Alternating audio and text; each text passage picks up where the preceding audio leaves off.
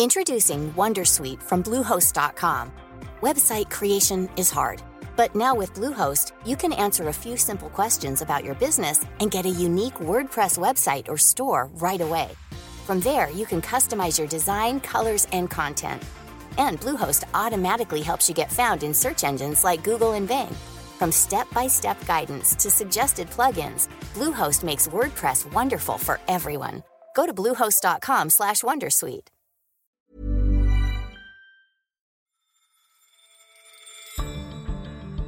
In 1996, then Senator Joe Biden voted for sharp reductions in cash payments for single mothers, arguing that the culture of welfare must be replaced with the culture of work.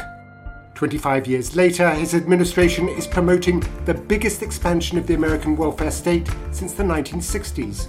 Can Mr. Biden Europeanize American social policy? You're listening to Money Talks on Economist Radio, our weekly podcast on the markets, the economy, and the world of business. I'm Simon Long, editor at large at The Economist. Coming up on today's show, the pandemic has normalised working from home. But what happens to the office if workers stay there? Even after offices open up, many people will continue to work remotely. What commercial property owners are trying to figure out is how this will impact their investments. And June is Pride Month, but how should companies appeal to and welcome their LGBTQ customers? In the early 1980s, Absolut Vodka was one of the first consumer brands to go after the gay consumer.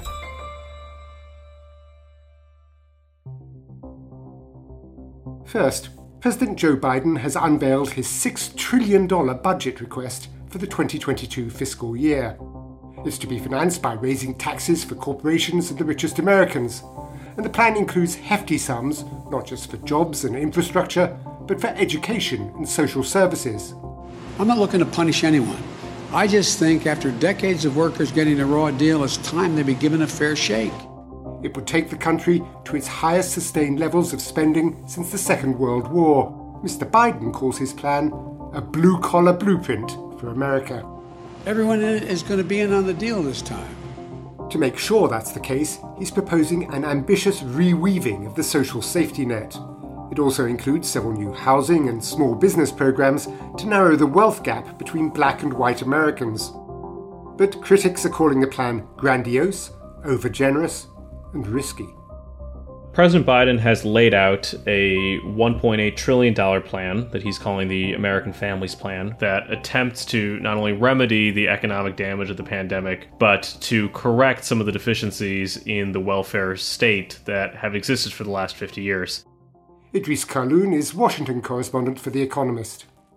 He is trying to institute not just means tested policies, but policies that would pay the middle class substantial sums. In short, he is attempting to Europeanize the American welfare state. That sounds extraordinarily ambitious. How is he proposing to do it?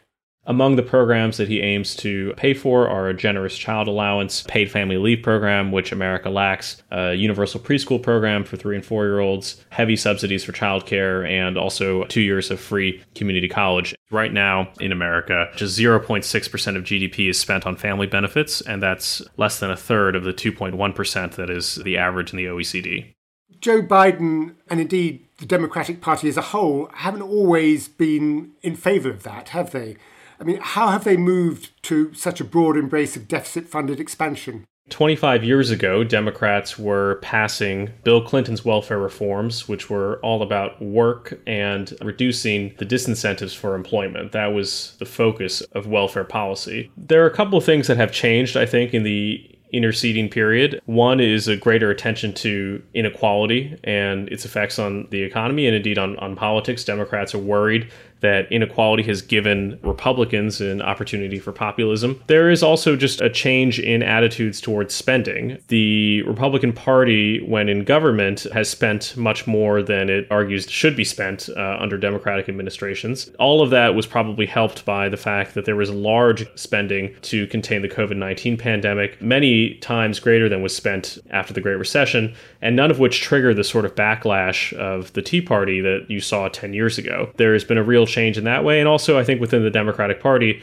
there's been a clear leftward shift, and the moderates, which Biden is certainly a member of, see their role as as moving i think along with that so rather than proposing medicare for all they pivot to something that's a little bit more center left european than what we had 25 years ago can we take a closer look at some of the policies that are being proposed? It seems a lot of them are aimed at reducing child poverty. I mean, how big a problem is that in America today? It's quite a big problem. By the government's own accounting, uh, one in six kids in this country are poor, and that's among the highest in, in the rich world. That really is striking. Why? Well, it used to be the case that the elderly in America were among the poorest. This was before the War on Poverty was launched in the 1960s. And the expansion of programs like Social Security, which provide pensions, and, and Medicare provided a great deal of support. And so elderly Americans are now, thankfully, among the least poor groups. At the same time, there has not been much attention to support for young Americans. So programs that existed, like the welfare program called TANF or, or WIC, these don't provide a terribly large amount of support. So, so families that are poor tend not to get much cash assistance, and ultimately that's what leads to the continuance of poverty at such high rates. The generous child allowance that's proposed in this plan, and it will continue for about a year because of the COVID 19 bill, is expected to come close to having child poverty on its own. And indeed, a child allowance is, is the main anti poverty tool in quite a few rich countries, including Canada the proposal that, that Biden has laid out on, on the families plan also includes a boost to the earned income tax credit,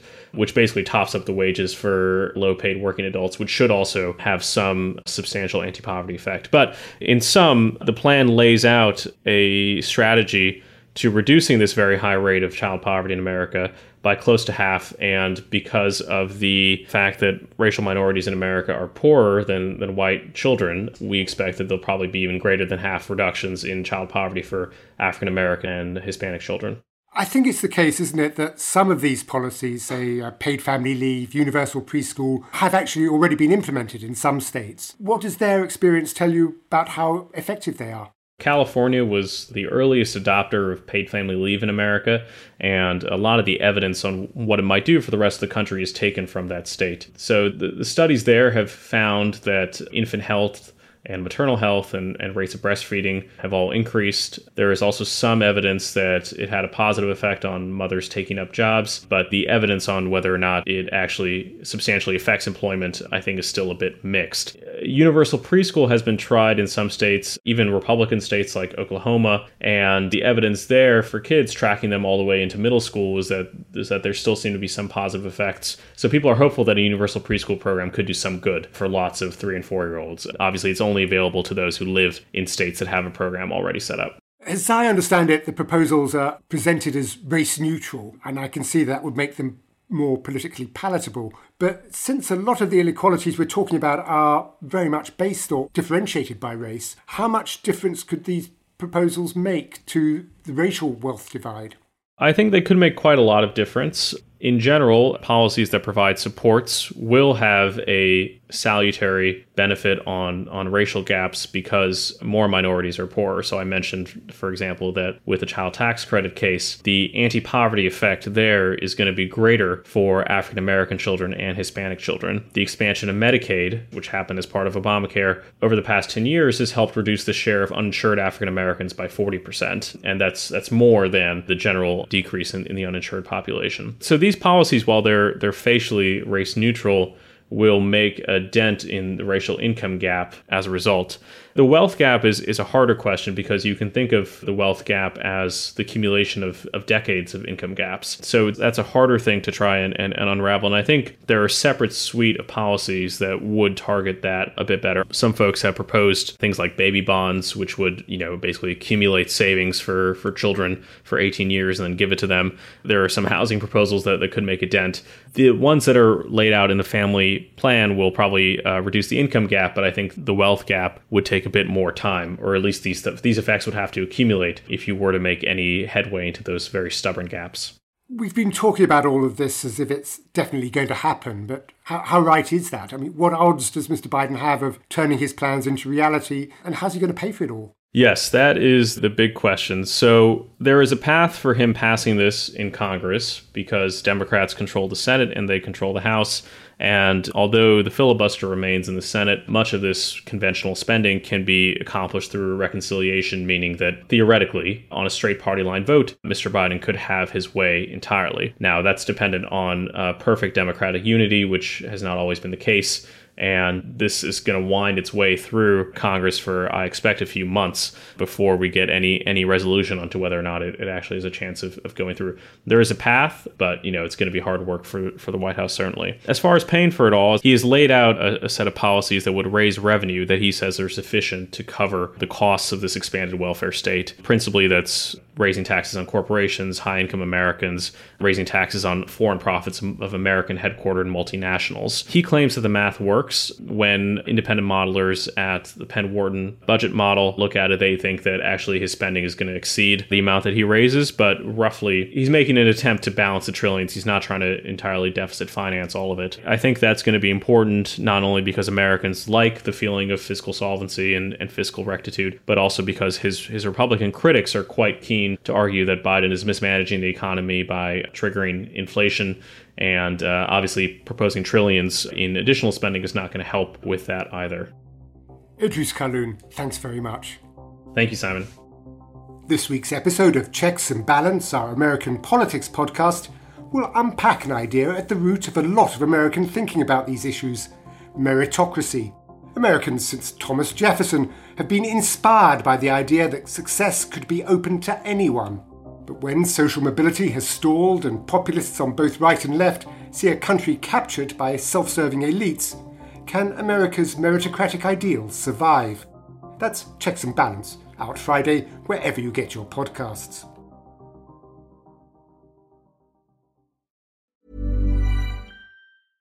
Introducing Wondersuite from Bluehost.com.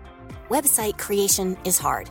But now with Bluehost, you can answer a few simple questions about your business and get a unique WordPress website or store right away. From there, you can customize your design, colors, and content. And Bluehost automatically helps you get found in search engines like Google and Bing. From step-by-step guidance to suggested plugins, Bluehost makes WordPress wonderful for everyone. Go to bluehost.com/wondersuite.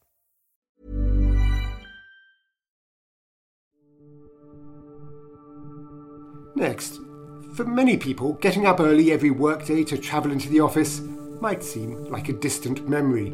The pandemic forced a work from home revolution, which has left millions of commercial properties around the world largely vacant. Some cities have started to reopen for business, and companies are waiting anxiously to see how many employees trickle back. But empty offices could spell wider financial trouble if workers don't return quickly enough, or indeed at all.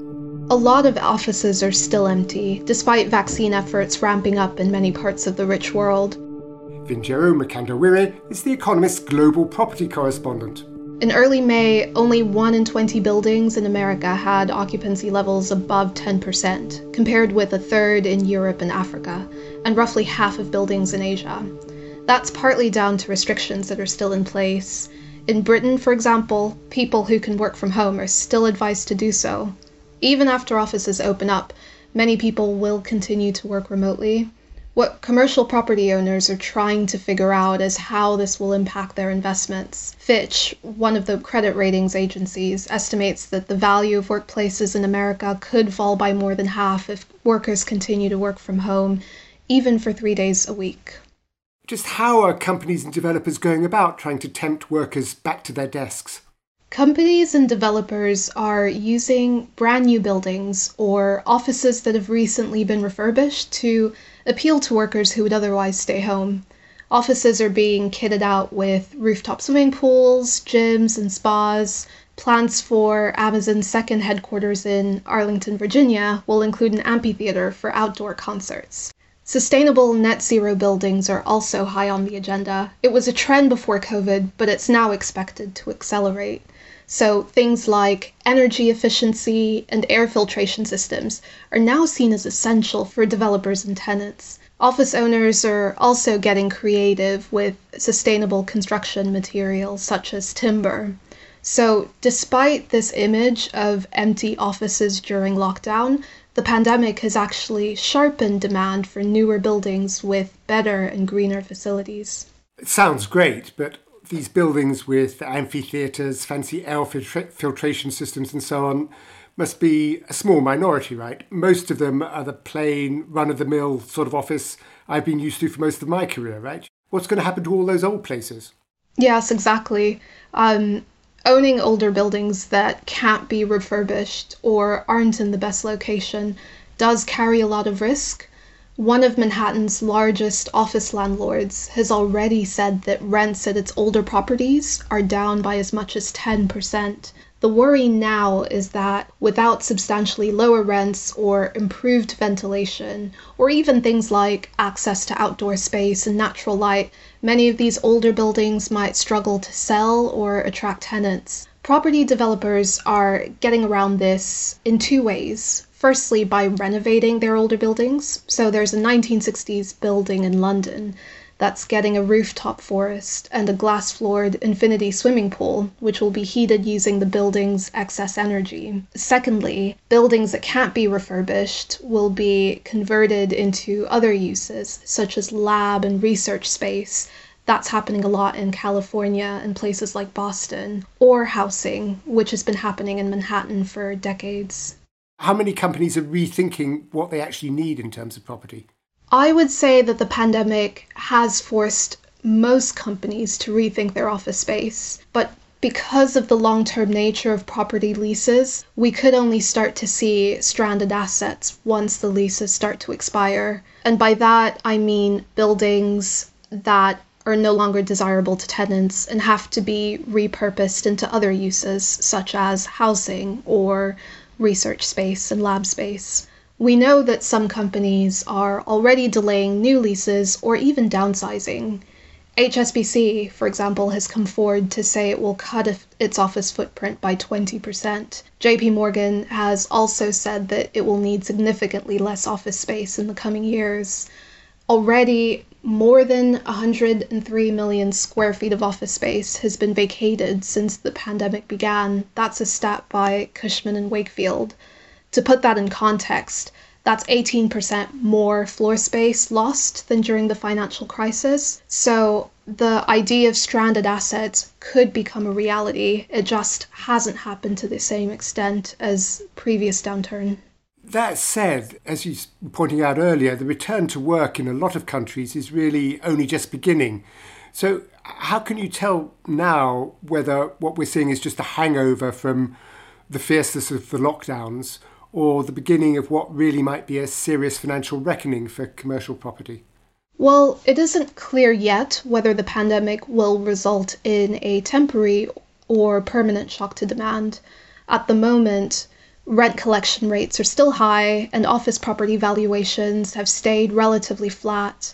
Government stimulus and the availability of debt mean that there haven't been as many defaults as perhaps some expected. Also, it's hard to predict how many workers will stay home and for how much of the week.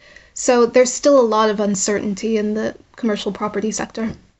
And if we are seeing major disruption beginning to surface in that sector, how serious would the consequences be? I mean, it's a very important asset type for all sorts of investors, pension funds, for example, isn't it? Yes, it could have very serious consequences for the entire financial system. The sector accounts for about a fifth of all loans issued by American banks at a value of over $2 trillion.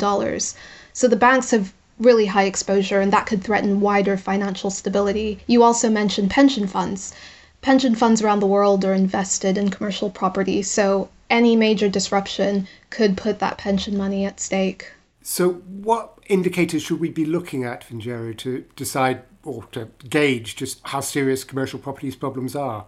A lot will depend on what happens to vacancy rates of buildings, which means the number of buildings that are vacant or unoccupied.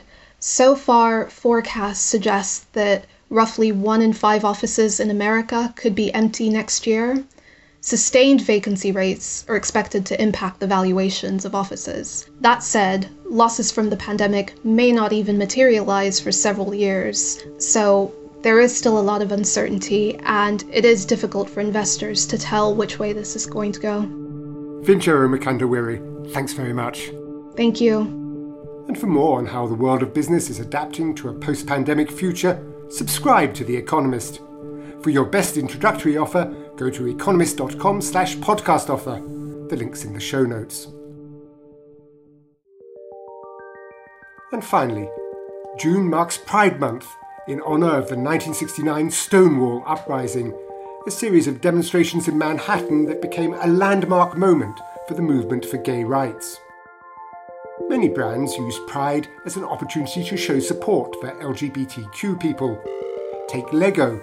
The toy maker has just released an inclusive new set called Everyone is Awesome, featuring a rainbow flag and diverse figurines. But earnest attempts to broaden a brand's appeal can sometimes backfire.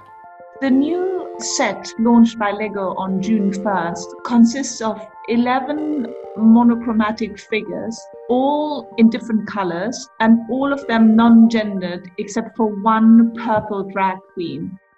Wendelin von Bredow is European business and finance correspondent for The Economist. Marketing queer themed products can be either a great boon or a humiliating embarrassment for consumer goods companies. So it seems as if brands increasingly are releasing products aimed at customers who've previously been overlooked.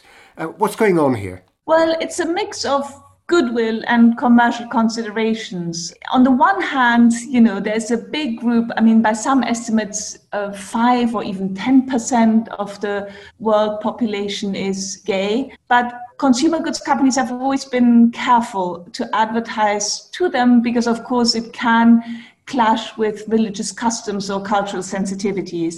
In the early 1980s, Absolut Vodka, which is a very hip tipple that's made in Sweden, was one of the first consumer brands to go after the gay consumer.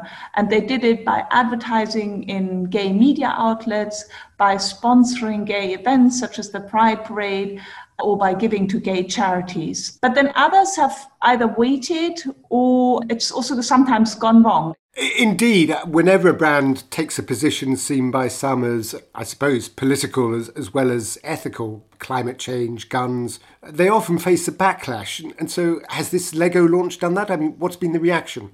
Some evangelical Christian groups were already up in arms. So, there is Albert Mohler, who is the the president of the Southern Baptist Theological Seminary in Louisville, in Kentucky. He thinks, of course, it's a sign of the moral confusion of our times that Lego would be launching such a set. He's slightly confusing the fact that it's actually not for children but for adults but but it's all part of him being very outraged and his his parish and and, and imploring his parishioners of course not to buy the new set and I suppose there's some parts of the world where Lego won't even dare do this.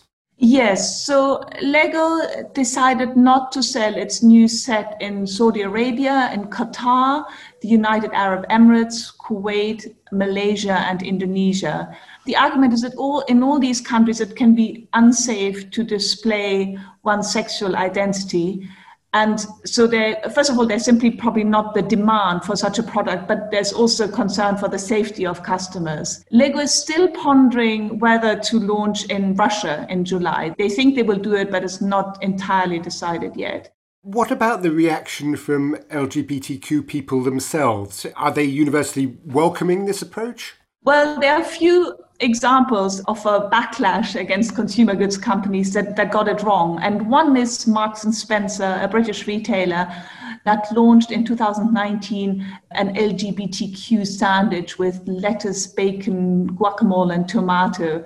And the gay community was enraged by basically, they felt they're being equated to a sarnie. Last year, the CEO of Hallmark TV had to quit um, his job because he initially pulled an ad showing a same sex couple getting married and kissing that was shown on his TV network, and then reinstated it. And every time he was reacting to a popular outcry, and that created so much discontent amongst Hallmark customers that in the end the parent company decided he had to go. So it's it's hard to get right then. I mean, how to communicate support for the group you're targeting without appearing to be uh, exploitative or engaging in a kind of cultural appropriation, I suppose, and risking a backlash. How, how should companies think about that? it is hard to get right, and I suppose for an understandable reason, because on the one hand, it's a very attractive group of consumers because they're often trendsetters. There are many of them. Their spending power is higher than on average than the average population. All that makes them a very attractive group of consumers. So Lego is actually seen as an example of a company doing it right by seemingly making a genuine effort to launch this set, to start a conversation, to be part of the community and not to do it a little bit on the side because it's it's easy and possibly lucrative. It's interesting. It, these things can turn very quickly, but at the moment it looks that Lego got it right, and they waited for a long time, but now they're seen to do the right thing. Wendelin, thanks very much for telling us about it. Always a pleasure, Simon.